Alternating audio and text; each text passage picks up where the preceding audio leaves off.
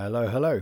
Welcome to the 17th instalment of the Threadwork podcast with me, your dutiful host, Ross Cale. Thank you so much for choosing to listen. It is appreciated. For those of you who are new to the podcast, as a few of you may well be given the hugely exciting guest I have, more on which later, then let me quickly say that Threadwork is an excuse to play wonderful records and sometimes talk to fascinating people about their unique relationship to music in an attempt to find out what it is that links together all the music that they love. There's a fuller explanation in the episode zero primer, which goes into a bit more detail and is only about two and a half minutes long. Check it out if you so wish. Since the last episode, I managed to get along to a really great gig at Rough Trade here in Bristol, southwest England. I was particularly excited about this gig because I was as hyped to see the support act as I was the main act, which isn't a scenario that comes around too often. Headlining was BC Camplight, who were touring with his or their latest album, the excellent Deportation Blues, and he or they were just great. It was one of those gigs that made me appreciate the source material so much more after the event, which I guess in some ways sounds like damning with faint praise, but I can only assure you is not the case. Rather, there was a wild eyed energy to the live experience that I hadn't discerned so clearly in the recorded versions, but I can now retroactively apply all of which is to say that they were great, as was the support band Penelope Isles, who I've raved about on a previous episode of the podcast. Penelope Isles don't have a great deal of recorded material available, but what is there to be heard is all of a high quality, and I recommend that you seek it all out on Bandcamp when you have the time. I was lucky enough to catch up with them for a preset chat for the podcast too, which will be made available in the new year, a little closer to their debut LP release for Bella Union. It was a charmingly ramshackle chat, as you'll hear in due course, and suffice to say that they made a wonderful din live too. I was grinning from ear to ear throughout, so check them out if they're passing through your town. Okay, on to this episode's guest, and I am overjoyed to say that I got a chance to sit down with Colleen Cosmo Murphy, who was kind enough to give me an hour or so of her time for the podcast. For those that don't know, Colleen is a DJ, producer, broadcaster, journalist, label owner, audiophile, and the driving force behind Classic Album Sundays, which offers a space to listen to classic albums on vinyl on a world class sound system that, I can attest firsthand, offers a depth of audio fidelity I have never experienced before. Classic Album Sundays has grown since its relatively humble beginnings in London in 2010 into a global listening party operating on multiple continents. The scope of guests and experts that have contributed to the Classic Album Sunday project is staggering, with the likes of Jarvis Cocker, Gilles Peterson, The Orb, Paloma Faith, Nick Mason, and dozens more all taking part. Head to classicalbumsundays.com for more info, archives of previous events, and listings for upcoming projects. I spoke to Colleen back in September 2018 at her East London home, sitting amongst her thousands of vinyl records and sipping coffee kindly made by her husband Adam, who himself is a DJ with Trojan Sound System. It was a real honour to be able to talk to someone who I had such respect for beforehand, and even more so after when you hear just how entrenched in music she has been for pretty much her entire life. She was as open, engaging, and forthcoming a guest as I could possibly have hoped for, and so, without further ado, here we are with episode 17 of the Threadwork podcast with Colleen Cosmo Murphy. Cheers. So, first question, if it's all right, is mm-hmm. when did you first become aware of music? Oh, I was aware of music from a very early age. I had a big family with very young aunts and uncles who were teenagers. And so I heard music a lot because we were quite a close knit family, all growing up in the same small New England town. But my first musical experience that I remember clear as day was I was in my Uncle John's bedroom by myself, and he had all those ultraviolet blue lights in his room that were on, and these, you know, glow in the dark posters. This is like early 1970s. And the transistor radio was on, and this was at a time when I still believe there were people in the radio singing. So it's very much a child, early childhood memory. And I heard this bass line come on. No, no, no, no. No, no, no, no, no. No, no, no, no. And this song was so well now i would use the word psychedelic but i didn't know what that word was at the time um, but it really stuck with me. Was David Essex, Rock On, and such a great song. And I just remember it just really feeling the music because it was unlike anything else I had heard. I also remember riding around in my Uncle Dennis's red convertible with him and blasting out the Beatles as well. Um, so this was all early 1970s. And was that um, so? Was there lots of different musical influences within your family, or? Well, within my family, mainly the my aunts and uncles who were teenagers or early 20s probably had the most influence on me musically. My aunt Teresa is only 8 years older than me and she was into Bowie and Elton John. I think she gave me my first album, Elton John's Greatest Hits, when I was on my 8th birthday. Uh, my uncles, uh, John and Brian, had a bit more standard taste, but uh, Brian, I used to babysit for his son, and he had his roommate had a huge record collection that I used to raid. It had everything in there. My uncle Dennis was probably the most formative because he lived just down the street from me. And when I got my own turntable in my own room, I used to go raid his record collection and I still have his copy of Moody Blues, The Days of Future Passed. I never gave it back. and but he was, you know, it's kind of more classic rock. My aunt Pauline had more esoteric tastes. She's the one that turned me on to Kate Bush. And, and Kate Bush in the 1970s in the States, she was not very big at all. It wasn't until Hounds of Love came out mm-hmm. that she made any kind of impression in the US. Um, so that was quite esoteric. I got Lionheart. I remember looking through her rec- her records, which was a selection of Bitches Brew to ABBA, mm. uh, and then this I saw this woman like crawling in, a, in an attic. I was like, wow, that looks amazing. I just have to hear it, you know, it's just because of the album cover.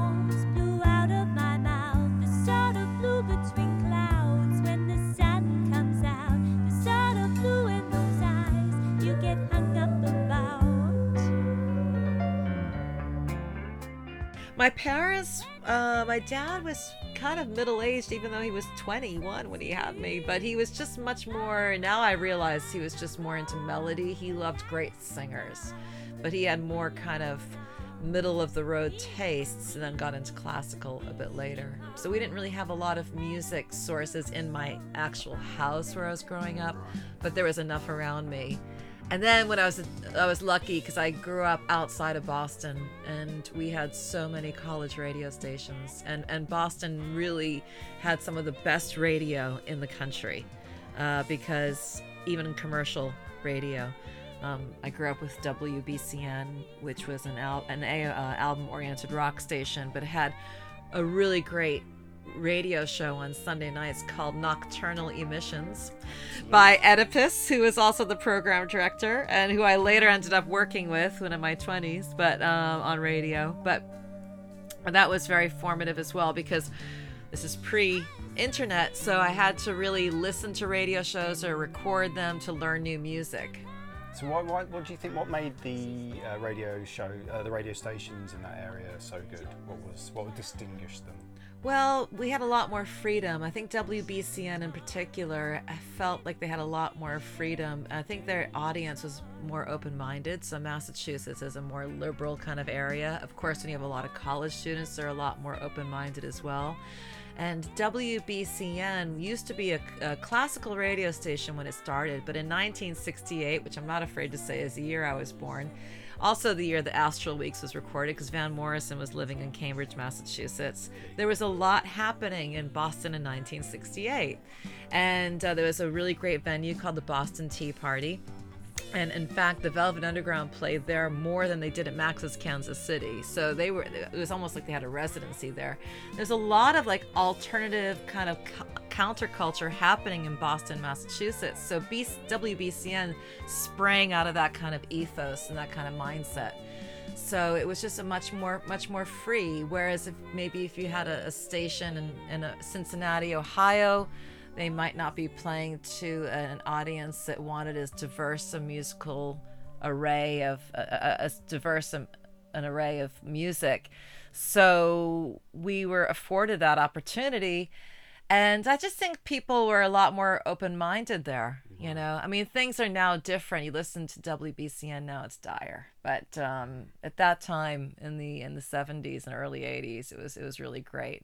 Were you listening to radio in the house a lot? I mean, was there a point where you were kind of so, so if there wasn't music going on in your house from your parents per se, as in lots and lots of stuff going on, and then you're having this kind of voyage of discovery yourself, where you're getting things from your uncles and your aunts, was there a kind of point where it's like, I need, I need a radio now, or I need a yeah, turntable? Absolutely. I got my first radio when I was seven at Christmas. I ran upstairs, plugged it in, and "Fly Robin Fly" came on by Silver Convention. I'll never forget that moment. These are all formative moments.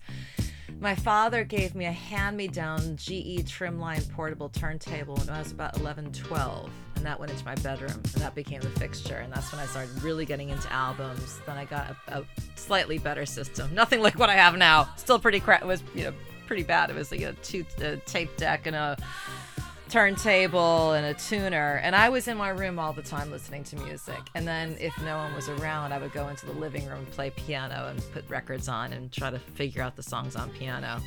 Um, but i listened to music all the time. We did play music a lot in the car with my parents. And there is one formative experience. We used, we used to go to museums or drives or whatever on sundays. And there was a syndicated radio show on that was an oldies show. So it'd be like late 50s rock and roll to 1960s pop and, and rock and roll by a DJ who is called Artie Woo Woo Ginsburg. Artie Woo Woo Ginsburg. And so I, I, can remember the jingle Artie Woo Woo Ginsburg. it was great. And so I actually know all of those songs, like, you know, whether it's Wooly Bully or, I mean, like some of the real novelty songs to all the great girl groups. Um, and also Wolfman Jack was still on too.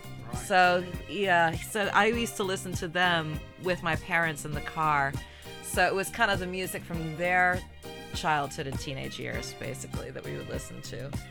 And actually, my first radio show I had when I was 14 it was on our 10 watt high school station. My first radio show was that music, yeah. added in with the 60s rock and early 70s rock that I was borrowing from my uncle Dennis.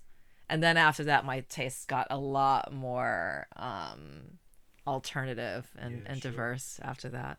I had, funny enough, I had something very similar uh, growing up. We, we used to listen to a station. It was a proper commercial pop radio station called Capital. I think it's still going today. Oh yes, yeah. But there was a time when that used to be on the AM dial, and then there was a point at some time in the maybe mid to late eighties or something like that. They were like, right, cool. Capital's moving to FM, and the show they used to do on the weekends called Capital Gold. That's now going to become the station. Capital Gold was exactly what you were saying there. It's just like fifties to uh, late 70s and stuff along those lines. So mm. I'm exactly the same. There's so much of that stuff that you'll just hear anything. I'm like, I know this. I know, yeah. all, I know all of this deeply, backwards and forwards. I know all of these. All these story songs, Boy Named Sue, all of these like real yes, heartbreaking story songs. songs. They really are as well. Because you never go, well, I tell you what, I'm going to go and put on this. I've been obsessed with Desert Island Discs recently and listening to it and Kirsty Young and and then I, I love some of the music choices. I can't remember who it was. It may have been Annie Lennox, I believe. Wichita Lineman. Oh, you listen to it and you just want to cry. It's amazing. It is fantastic. Yeah, yeah. I mean, what a song that is. I mean, that just brings you somewhere. And it makes every time you hear it, you really, you know, or uh, anyway, so I can get into loads of music like that as well. But yeah, it's incredible and those songs will just stay with you.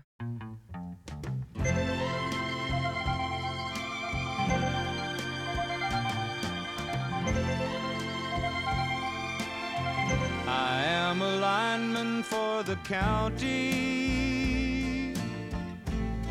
and I drive the main road. Searching in the sun for another overload. I hear you singing in the wire. I can hear you through the whine and the Wichita line still on the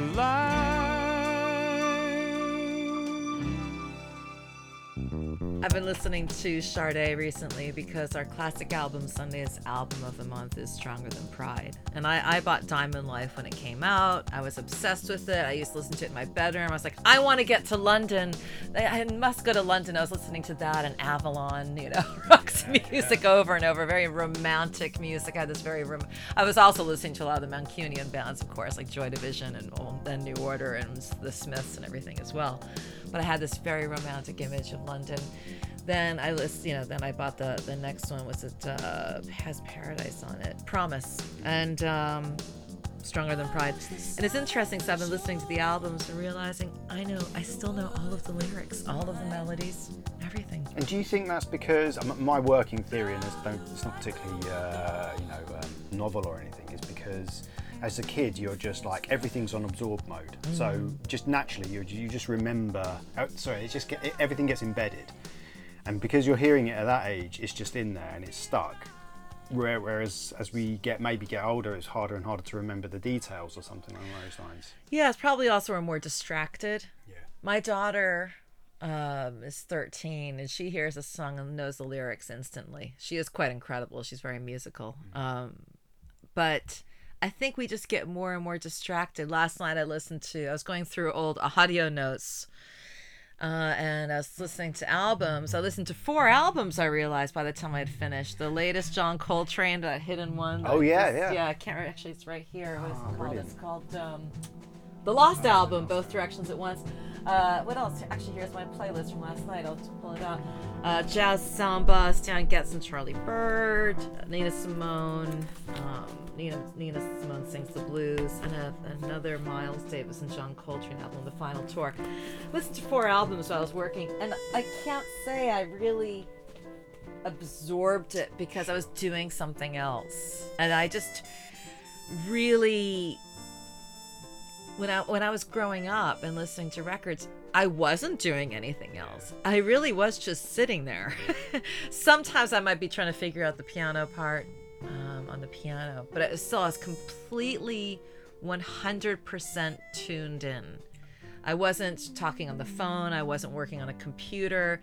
Of course, you know, as I got older and had to do homework, I might have music on in the background. But when I was listening to these albums in general, I was just sitting there and singing all the words or making them up, especially with Cocteau Twins.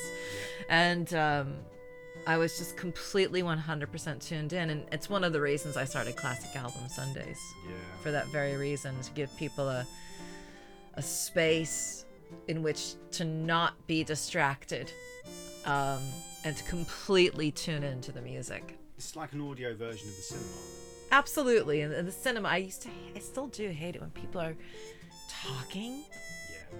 I, I don't get that. Yeah. I mean, it's one thing to make a little comment to your friend about the about the movie, but people, some people is talking at the top of their lungs. I, I mean, I don't want to turn this into a into a, into a bitch fest by any stretch of imagination. I find that in gigs as well, in concerts. You go and you you know, I'm too you know, I, I can't go to really loud rock gigs anymore and stuff like that. So the artists I tend to go to be quieter, or not not even so much quieter, but you know, I prize fidelity of sound over necessary noise. And you've got people just like sitting chatting away behind That's you. You're like, incredible. I've had to tell people off at a Dylan concert, uh, which could be about a year and a half ago, and I recently did it at the BBC Proms as well.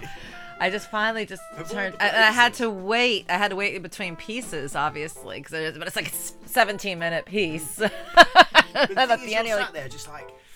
it's unreal. It's like, why are you here?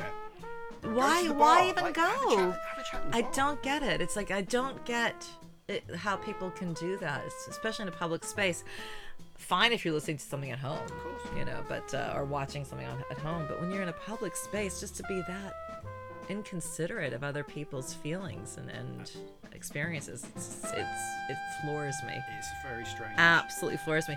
And it's interesting. So when I started Classic Album Sundays, you know, I had to tell a few people every now and then, shh. But it got to the point where I never did. It was, it was the other people, the attendees that did it, which was amazing because it just let me off the hook. Now I don't need to. I mean, it, the word got out. And it was uh, that you know, and I think people. And I mean, if you if you don't want to sit and listen quietly, just don't come. Basically, it's not, if it's not for you, fair enough. Yeah, that's, that's fine. cool. That's totally fine. Yeah, yeah. Um, but the people that do want to, that's why they're there. Yeah, You know, so they're they're totally totally great. Too bad we don't have those audiences everywhere. Well, quite absolutely. But I guess it's nice if you put it on the, you know, put it almost put it on the ticket to a certain extent. Just going, look, this is what it is. Exactly as you say. If, if, if you want to come and have a chat, then like maybe just stick the album on at home and have a chat and have some people around or something. It's not bad. That's that's like that is not a bad thing. Right. It's not like you are lesser than. It's just, Yeah, and it's not like this only- is for that. Yeah, and this is for that. Exactly, and there's there's more than one way one way to listen to music. So I mean, of course, we have an amazing hi-fi, so you can hear details you've never heard before. It's a certain situation that we present, a certain context. But I listen to music while I'm working. I listen to music in the car. I talk over. I mean, there's all different ways to listen to music. But what we're doing is offering an experience that you probably couldn't replicate at home. Yeah, definitely. Um, so especially with not only with the equipment but the story behind it and just also the communal listening aspect you know I, I worked in a record shop my first my first proper after school job uh, was in a record shop and I started collecting quite early and uh, I'd have friends from the neighborhood come by and we'd listen to records together in my room Yeah. You know? parents knocking on the door what's going on in there especially if there was boys Yeah, but we're listening. I know. I know. We're listening. Yeah, exactly.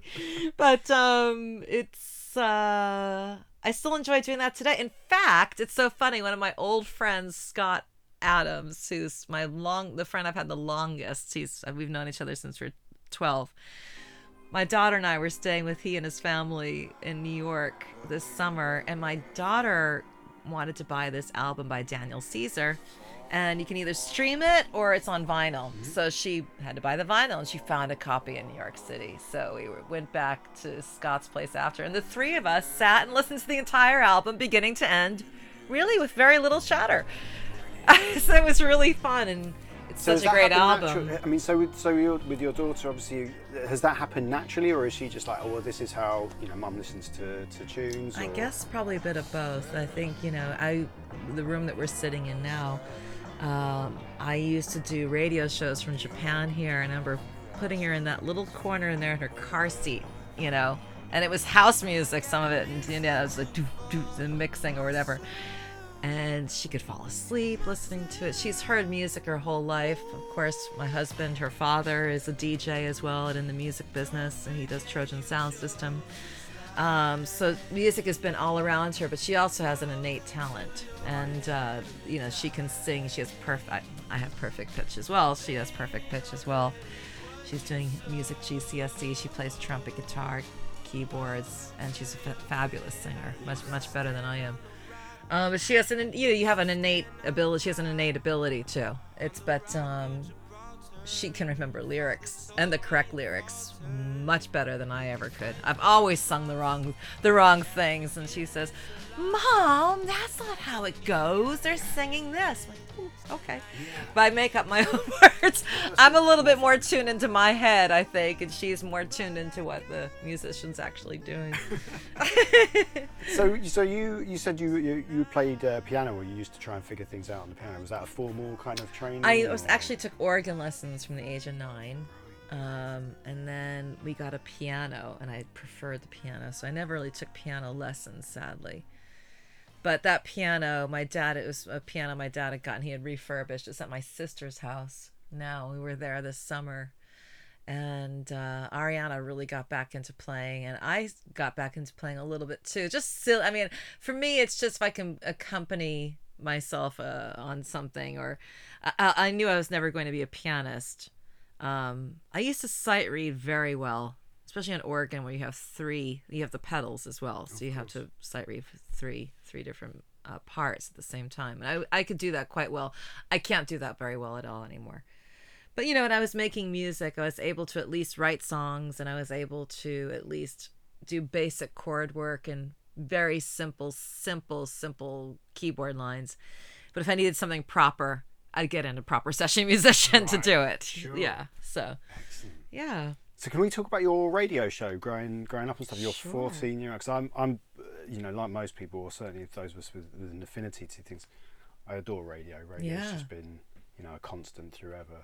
Um, so so how did your radio show come about? And Well, the first radio show I had, well, I was really lucky. Um, we had a small 10 watt radio station just off the library of our high school. In fact, my uncle Brian was one of the people that helped put that radio station together uh, in the early 1970s. So by the time I got there, I was 14, it was 1982. And, um, you know, growing up in a small town, all my aunts and uncles gone to the same school, basically, and my cousins afterwards. So, um, I was, I had a different cousin, actually, who was uh, in a third cousin from my mother's side, uh, who was in the same year as me. Uh, and she and a friend, Eric, so it was my cousin Rachel Anderson and her friend Eric Ewers had a radio show starting freshman. They were both freshmen. We were all freshmen in high school. And they invited me up one day. And I said, Oh, yeah, I'll come along. They knew I was into music. And they literally went to live mic. And I ran out of the studio and ran into the library. Like, ah! I mean, I mean, there's probably five people listening, you know, like our friends. Uh, but after that, I really got a bug for it, and so then en- ended up Rachel and I doing the radio show, and then the following year I did a show with um, uh, another friend, Andy, and he was really into more like Elvis Costello, and I started to really branch out of my tastes, Sex Pistols, B-52s, just really getting into something different. Then the following year, I had another show with my friend Mary Caruso called Punk Funk and Junk because we were getting into early hip hop. I know, I know, Wow. I know. That's And my really friend good. just designed me a T-shirt for that. He's like, "You really should do T-shirts." In fact, Mary and I did do sweatshirts. We had Punk Funk and Junk, bright yellow shirts, and then that's where I got the name Cosmo right. uh, because there was a electro band called Newcleus, and their DJ's name was Cosmo. So I thought I'll be Cosmo, and her name was Remix.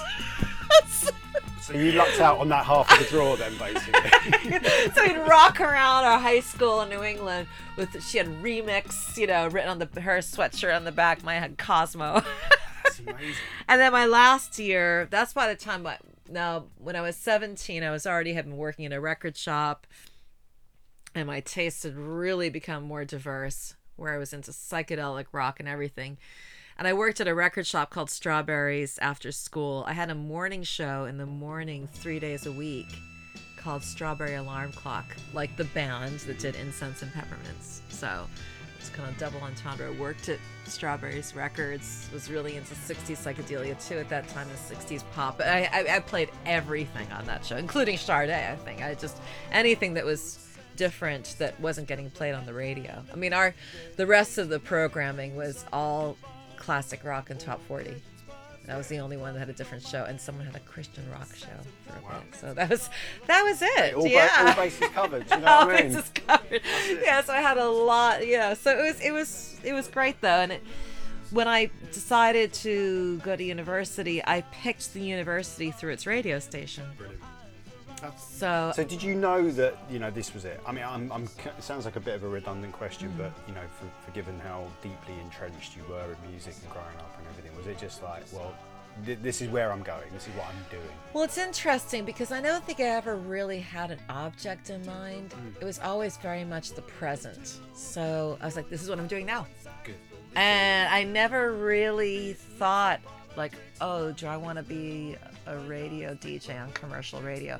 But I did pick uh, my university uh, through its radio station. I ended up going to New York University. I had to get out of Massachusetts just and open up my horizons a bit more. Um, and of course, had the allure of New York City. And WNYU was one of the biggest college radio stations at the time. I went up to the station the first week I was there. I became PSA director, public service announcement director, immediately.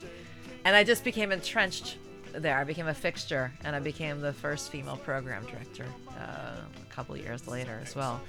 And so I had loads of different radio shows, even including radio drama. I did radio drama as well, and I I used to as a, as a teaching assistant in the sound department, um, and you know I was editing tape basically. It was all tape then. This is the late '80s, so I learned to edit on tape, taught other people how to edit on tape, learned how to use a mixing desk.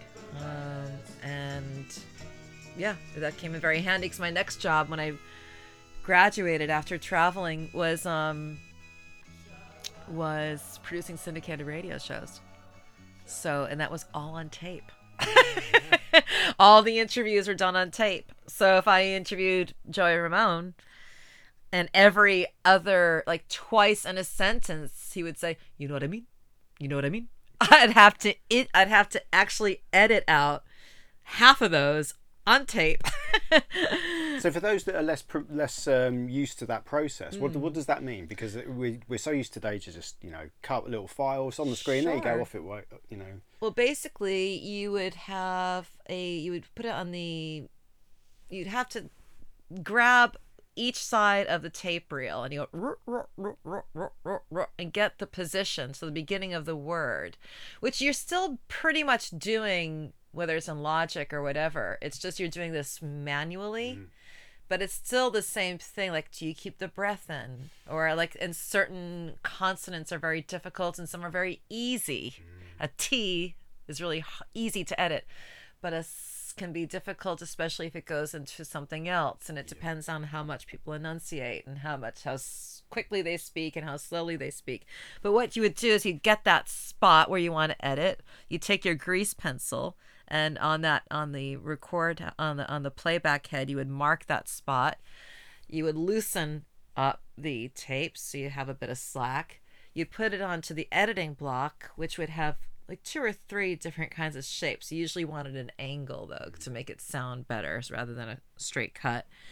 You would you would make your marks you'd cut out the the offending piece of tape put it back together with a bit of uh, uh, editing tape and you're trying to make sure you don't get touch the tape too much because you get your the oils yeah would get onto the tape itself. Then you'd go back and you'd see if you did a good edit I'd have to do music beds, and sometimes you'd get pieces of tape on there that were backwards, and you realize how you know you, because you'd have tape around all hanging all over the place, like all over the reel to reel around your neck. I mean, there's sometimes it would be quite uh, quite a fiasco. Um, but yeah, it was it was great. It was really great. It's it was really it's a real skill. Yeah. I miss it actually. I miss it. kind of hands-on uh, uh, element. Yeah. So what were you what, were- what were you listening to at that time? What was what was you know you've moved moved from Massachusetts, you've moved to Mm. New York, your radio shows all over the place. What was your soundtrack? I had a few different things. So one, I got really much more into '60s psychedelic rock and prog rock and stuff like electronic, early electronic stuff. Um, you know, like Silver Apples or or Kraftwerk. I was also doing a radio show called the New Afternoon Show, which was the afternoon evening drive show, which was a, a real fixture in New York City and and the Triborough area at the time. So we were playing everything and interviewing all these bands too, from Cocteau Twins to Nirvana to Nick Cave and uh, Sugar Cubes. I mean, all these bands were coming through because they didn't have any presence on commercial radio at the time. College radio was the only place. I mean, college radio obviously had broken REM and U2, so that became went on to commercial radio. But this is still pre Nevermind. When Nevermind, Nirvana's Nevermind just changed everything. And um so the only place they could get any radio promo was on college radio, and we were one of the biggest college radio stations in the country and located in New York City. So all the bands coming through, the record companies were there as well. So we got everybody doing their interviews or live PAs. We were really, really, really lucky to be there. Um, so that was great. And then early, then then I um when I started doing the syndicated radio shows. I mean, I had Nirvana in the studio the week Nevermind came out.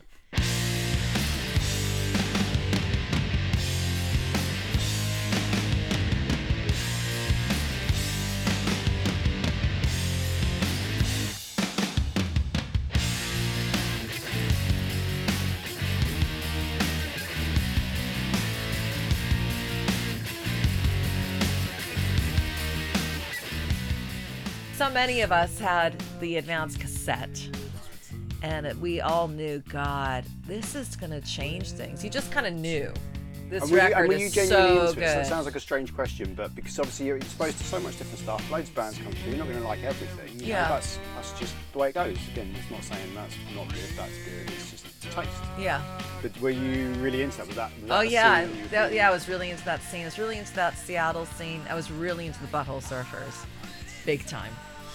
Um, and really into Nick Cave, really into all of that stuff. And um, yeah, with Nevermind, I had them in the studio the day after their gig at the. I want to say it was the Marquee. It was their last small gig in New York, or smallish gig.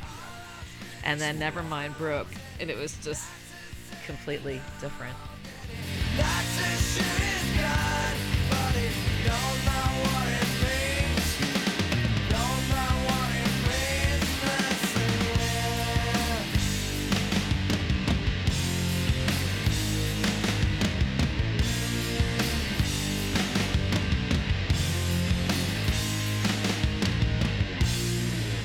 But then at the same time, right around then, I started going to my friend David Mancuso's loft party.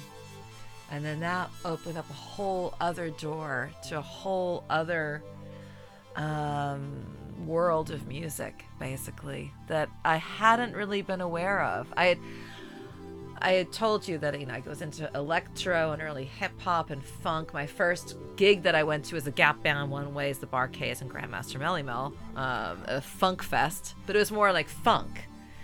But and I knew, and also in Boston we had a really we had a couple really good funk and ra- uh, funk and kind of dance radio stations. We had the major one, Kiss 108, which was Sunny Joe White, and they, he would play stuff like D Train. So there was things that crossed over. You know, some of the Prelude stuff that became commercial hits. I heard on Boston radio, and Emerson and Brown University both had really good funk shows as well. So I could hear some of that, and also the Quiet Storm format was also taking off at that time as well. Sorry, what is that? Quiet Storm. It was kind of for, uh, you know, radio is still very racially divided in the United States. You had black radio and white radio, basically. Um, but for African American radio stations, ones that were geared towards an African American audience, some of them were gearing certain formats to what they perceived as, you know, socially upwardly mobile African Americans. And the Quiet Storm format would have been more the Luther Vandross, uh, the slower, the Angela Bo- uh, Anita Baker. Uh, beautiful kind of romantic music that was really geared towards those people. I mean, Chuck D famously hated all of that. Um, but I think there's a place for all of this. But uh, he was not into that. He thought they were, he thought the R&B at that time and the the Quiet Storm format was really not didn't address social progress or in any way. But I think for a lot of African Americans, they felt like we don't have why sh- you know where we need to. Uh, not every African American felt they needed to. I guess it's this the same with women. It's like some women feel like they need to be outspoken feminists, and others like, I'm just gonna get on with it and get on with my life. And there's a viewpoint. There, there, there's a there's definitely a valid point to each way of thinking. I think so. Yeah. 100%. So you mentioned uh, uh, David Mancuso, and I'm conscious that obviously this gets mentioned a lot when people talk to you and what have you. But uh, how how did you come to me, and what what what happened? Well, a friend of mine, Adam, um, brought me to his party. I think it's the late '91 or early '92 when he had kind of reopened. Uh, he had been on. He had started on Broadway in 1970. Then he moved to Prince Street, and then he had to leave Prince Street, and he bought a new a new place on Third Street between Avenues B and C, and he reopened his party about 91 92 right when i started going. It was like it's pretty soon after he, he, opened. And i was just blown away because i was hearing music that i didn't know you know uh, and i thought i knew a lot. But also i was hearing it on this great sound system that kind of ha- had all the nuance and the sonic detail and the and the emotion. Um, so even something that sounded very simple really had a lot of depth, especially early house. Because you have to remember the house music coming out in 91, 92 was quite simple in many ways. But it would sound, if it was the right kind of song, it sounded amazing on his system. And then all these other songs from people like Dexter Wansel to to Tamiko Jones. Uh, you know, I had never heard those songs before, and I was just really blown away. Um, and actually, I was so inspired that I wanted to do my own radio show with music from the loft and i had found out later about the paradise garage because I, I moved to new york in 86 and the paradise garage closed in 87 i never went. So um, I just was discovering all of this music, and basically there was a guy at the loft party the first time I went named John Hall, who was a record dealer, and he remembered me from the 80s when I was uh, an intern at Rockpool, which was a trade magazine, and I used to write record reviews, but I used to also take in the DJ charts. And he was quite a big DJ in New York City at the time, and I'd taken his charts, and he remembers seeing me when he would pick up his records. They had a DJ record pool and stuff. So he recognized me from then. And then I said to him, like, what is this record? What is this record? What is this record? He said, well, why don't you work for me uh, and I'll pay you in records. So after my producing syndicated radio shows with, you know, entering Polyarif and the Buttholes or, you know, Nirvana or whomever, I was entering Verve or whoever. In the evening, I'd go, you know, organizing records again uh, and John would pay me in records. So that's how I started building that collection. And I decided I wanted to do a radio show around this, and no one else really was in New York at the time with that kind of music. That seems hard to imagine, really, because Yeah. it's such a hot. You know, you know, so much was well, it was emanating from from that area. Absolutely. So you had John Robinson had a had a lunchtime mix, uh, but it was a bit more commercial. Commercial dance classics, and Tony Humphries had a Saturday night show, but he was playing more new stuff, like all the TPs, the test pressings. So mine really fit a niche that didn't really exist. So you know, I I did play E two E four in its entirety. Wow, all forty-five Oh, minutes. there. 45 Brilliant. minutes. Actually, that was a day when I walked in and the t- one turntable only had one channel. I said, you know what? E E2, E4. Yeah, absolutely. and then I flipped it over. and put it- um, I don't think many people did that on the radio. I don't know if anyone else did that on the radio at the time. But then, in any case, I had this radio show, um, and I really wanted David to come up on it. So I asked John, John, I mean, David would see me, but I never really went up to him and spoke to him. I mean, he was playing music. And even if I was just sitting behind him for a while at, you know, 11 in the morning, I uh, still didn't talk to him. And he was, I could tell he was quite an introverted guy as well. And I'm not the kind of, I'm not a real chatterbox when I'm out. I, I'm more out because I want to hear the music. And um, even if, even if I'm not dancing and I'm just sitting and listening to it, so it's not. I don't talk my whole way through a night. Uh, and but I didn't really know him, and so I asked John. I said, "John, do you think you could ask him if introduce me properly and see if he'd do my radio show?" And he made an inquiry, and David said, "Yeah, well, why don't you and I, saying to me, why don't we go out uh, for a, a drink sometime first? So we did, and we went somewhere in the East Village, not far from where we both lived. And I, we started talking about synchronicity in music, and it's something I have a lot of in my life. Synchronicity in so many different areas, but especially with music. In terms both on the receiving end and on the giving end, I guess. So I remember like being on the radio and I'd have my two turntables and one turntable would be playing something and I'd have the on the second turntable I'd have something queued up and ready to go. Phone would ring, I'd answer the phone, hey Cosmo, can you play this? And it actually would be already queued up. Like things like that would happen. But I would have the same, like I'd be at the loft and he, would play something. I'd think, oh, you know, it'll go really well after this. And he'd, it would, he'd put it on, you know. And this happens to me a lot. It happens to me a lot with people too. I'll think about a person on their phone. You know, it happens. It's just it's always happened to me. I think if you're open up to that, it happened to me three times yesterday. Three times. I thought of three different people I hadn't thought of in a while, and it was just connections. One just phoned me randomly. It was just it happens to me all the time. So I know this is getting away from music, but just to explore that a second, do you are you kind of not like I don't want to uh, use the wrong terminology. Are you quite open to those kind of ideas, that kind of fate, synchronicity, serendipity, Yeah, that kind absolutely. of thing? Right. You have to be open to it. Interesting. Yeah, I think it's it's absolutely yes, it's there, and I think you have to be open to it. And it just happens. It's always happened to me, and I'm sure it's happened to everyone if you think about it too. Like you learn a new word, yeah. and all of a sudden you see that word everywhere. Yeah. Uh, it, it, it's, and then it's just you have to acknowledge it that this does happen.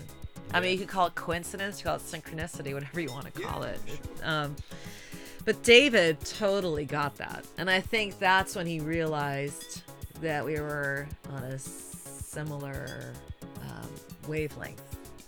And so he came up to the radio show. He didn't want to speak though. He was he's so he was so shy, but he um, he did picked all the records. You know. In fact, I was going through. Was that a deal breaker? Was that was that would you, would you expect that? So so you've got someone who you know who has built you know their the whole concept. I'm not trying to tell Mm. you this stuff, but, but from my own perspective, built that whole concept. Like I'm I'm going to play the tunes, and it's going to be this tune, and it's going to be this tune, and it's going to be this tune. It's going to be really good. Trust me. Was that kind of Yeah, yeah, no, it was fine for me because it, for him it was all about programming and the flow.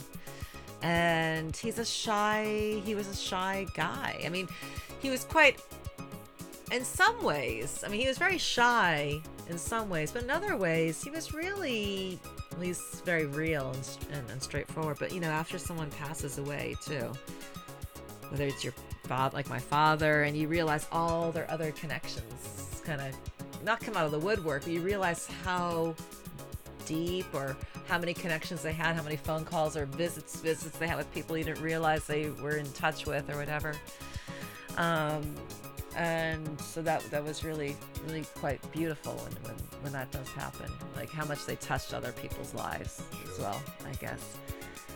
But yeah, so that was kind of the start. In fact, it's kind of strange we're talking about this. I was going through and grabbed this folder. Um, last night I started going through all my old notes uh, for Lucky Clouds. We started we started a party here when I moved here.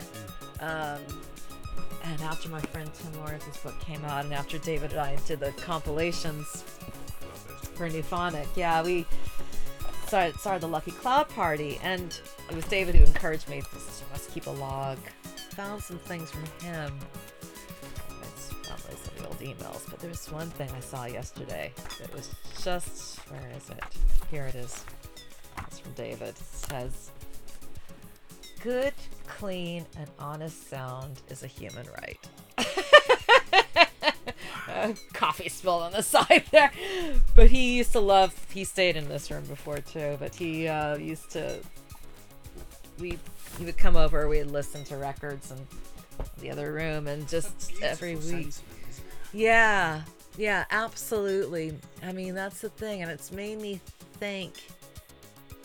You know, always just to remember, to remember that, and really to get back in touch with that. Not that I have left it. I guess what I do with Classic Album Sundays is all about that, but just to remember uh, that we need to kind of preserve those ideals and that vision.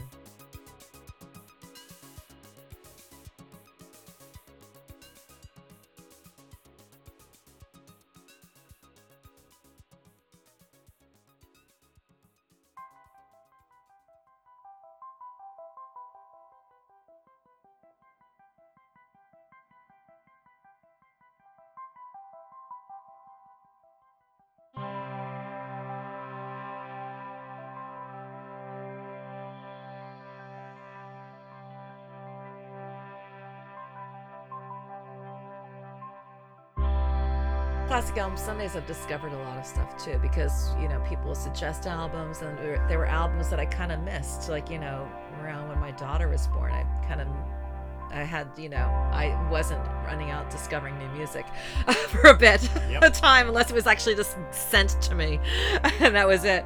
Um, but you know, like music has the right to children. Somehow I missed that. Boards of Canada, and we ended up doing this as an album of the month.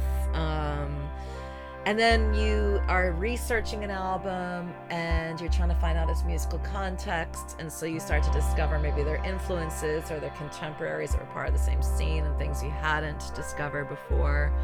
Or maybe there's just artists that you kind of knew some of their songs you knew they were really great but you realize they have a classic album. And you i did discover i and i still am discovering a lot through classic album sundays you know? So that's really good. And, and my next thing now is classical music. And I, I put up a post on my uh, professional Facebook page, my Colleen Cosmo Murphy page, and I said, Hey, I'm trying to learn more about classical music. And it was such a great thread. It was like one of the things that Facebook is made for. Everyone jumped in the conversation, offering up. Uh, their kind of recommendations. And I've been starting every morning recently, either with Desert Island Discs and going through the archives. This morning with Stephen Hawking, really interesting. Wow. Um, or one of these recommendations that people have, you know, have rec- uh, recommended classical composers or or even performers. But it's been really, really great. Can I pull a thread through that a second? Because mm. I'm interested. Uh, one of the things that um, was really noticeable from when I came to the orb thing was you seem to have an encyclopedic knowledge of music. So if you think about all of the tunes that Youth and um, and Alex were pulling together, they were, you know, you had like a real, um, you know, beautifully uh, cosmic kind of um, space rock sort of thing. You had a techno tune, you had a jazz record, and what have you. And you just seem to know. I appreciate there's research, but you seem to be just like, I don't know this, and there's this, and there's this, and there's this, and there's mm-hmm. this. How much of that is uh, research? How much of that is knowledge? Mm, that's a good question. Well, with the orb, they have the same exact musical taste as me. So it's really easy with them because everything they wanted to do, I knew inside and out because we have. I remember when I first started playing the orb, I'm gonna have all the original pressings, and David was playing it too, and just knowing, oh, yeah, yeah, on the, uh, on the compilation, yeah, that he would play that at like 11 in the morning, but me and my friends were buying all the orb stuff on import, you know. Um, I have limited editions of stuff as well. But I knew when I first heard the orb, like, mm, same musical sensibility. What they're sampling, they're sampling from Rickie Lee Jones. I mean, I listened to Rickie Lee Jones. I mean, I had a similar sensibility. And when I met, I met Alex. I interviewed Alex a long time ago, um, in, the '90s. But especially when I met Youth last year, and we did the the Pink Floyd stuff at the V&A, I just knew that we were on the same musical trip. So with them, it was very easy. And a lot of it I do I do know, but there are times when I do have to research as well. And I like that. I mean, uh, I really enjoy that actually. Yeah. I, I, like the journalistic side of it. I, you know, when I was doing radio, I always felt with my my job in radio and also my job just in general is as a curator and an educator. And I think that's what I do. I'm a communicator, I'm an educator, I'm a curator. So whether if I'm DJing and I'm not actually communicating by speaking, it's still communicating through the music, but curation as well.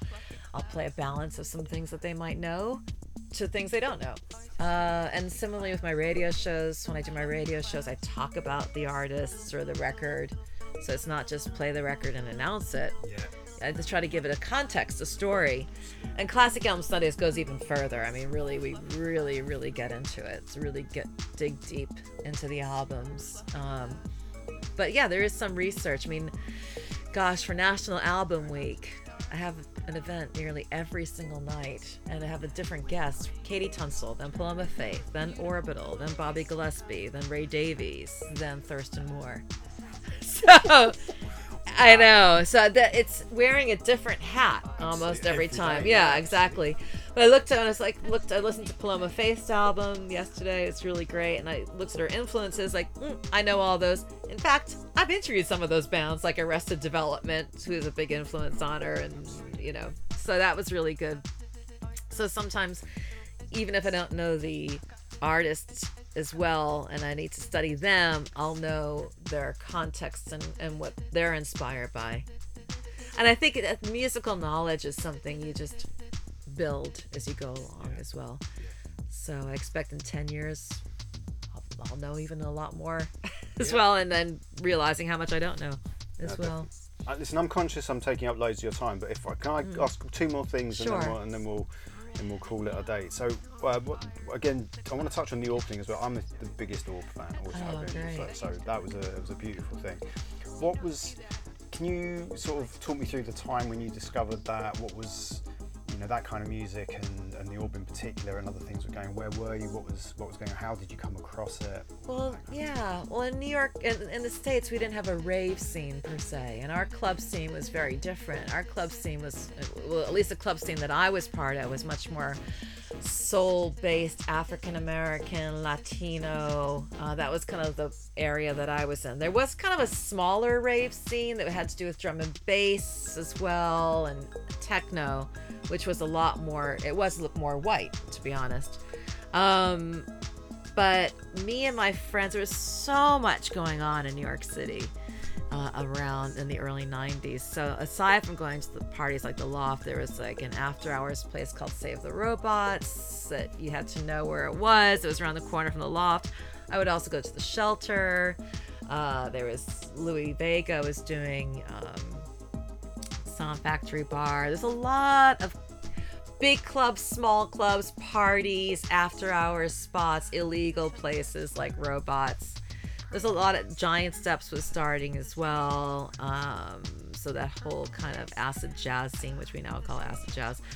But all these different things were kind of happening, and I was going out a lot. So I was like early 20s and going out all the time. And for and, and then loads of like people taking over down studios and doing their own parties. Uh, so that's kind of where my head was in to be a group of us just kind of going out all the time. And then friend, a friend of mine had two decks, and I remember him having the orb as well. And go back to his house at the end of the night and play records, and that would come on. So it was an after hours thing. But also, David would play it too because his party went from 12 midnight to 12 noon. So, you know, at 11 in the morning, the orb would go on, or Jimi Hendrix, or whatever.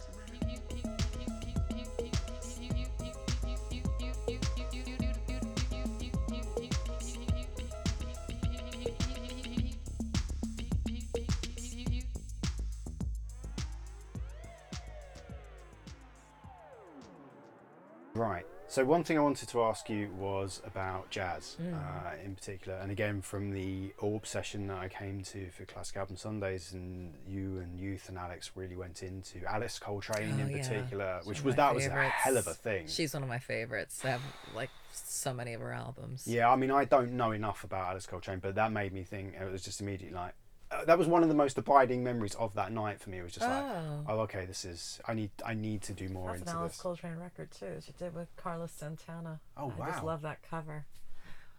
It's Um, very psychedelic. Yeah, it's amazing. It's a great album.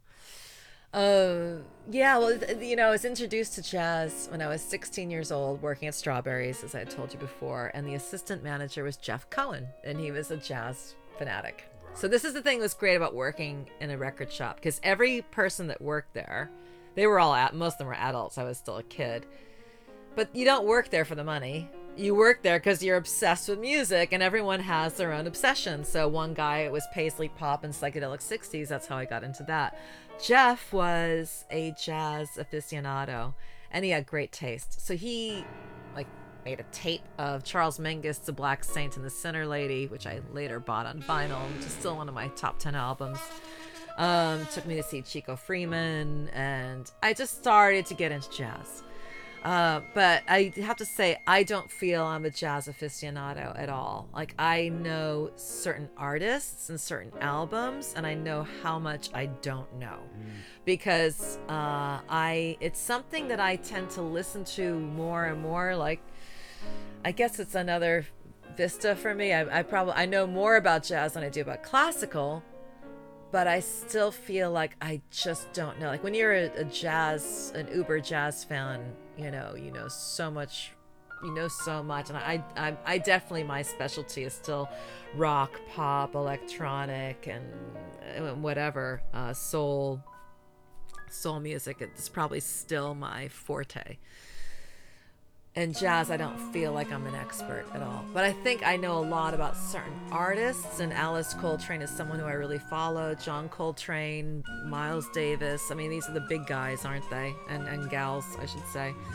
Uh, and I, I know more than your average listener would know.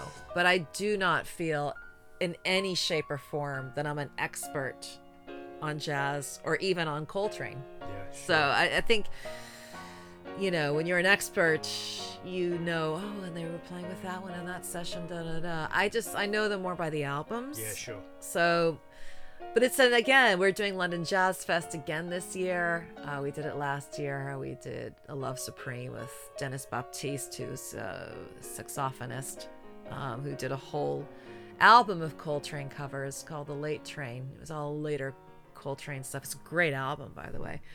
And he was my special guest. But of course, he knows John Coltrane inside and out. So it was great having him. I would know the right questions to ask, but he would know the right answers. So I don't feel like I'm an expert at all. But this year we're doing Time Out, uh, Dave Brubeck's Time Out, because it's, well, it will be 60 next year. It came out in 1959. One of the biggest selling jazz albums, especially for its time. It was a crossover hit. But I have his son Darius. So that'll be really interesting. So, uh, you know, I know a fair amount about that album. Also, one of my favorite album covers. Great artwork. I used to, I love the artwork, the modern art crossover, you know, modern art meeting modern jazz Yeah. late 50s. Amazing. Um, but I, again, because of Classic Album Sundays, I have to learn more about it now. So that's great. Definitely. That's amazing. Well, I'm to ask you the final question, if Mm. that's all right. Mm-hmm. And so, do you think there's anything, any one defining thing, or more than one defining thing that links all of the music that you're into? Yeah, I think there is a purity of spirit and expression. Um, I think there is something that has a real integrity to it. It could be anything from Devo to Alice Coltrane to Nirvana.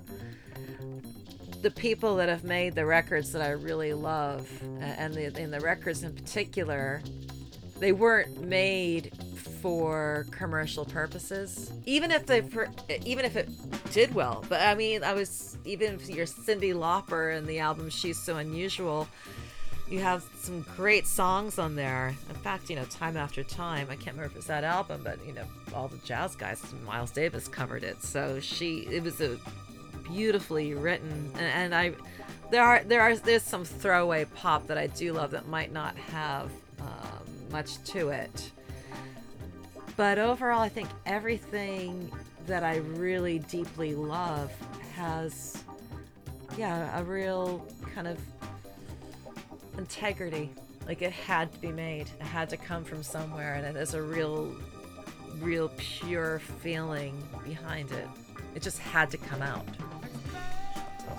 Thank you so much. I re- right. really appreciate oh, it. Thank you so much for your time. lovely. Yeah, pleasure, pleasure. Uh, that was fun.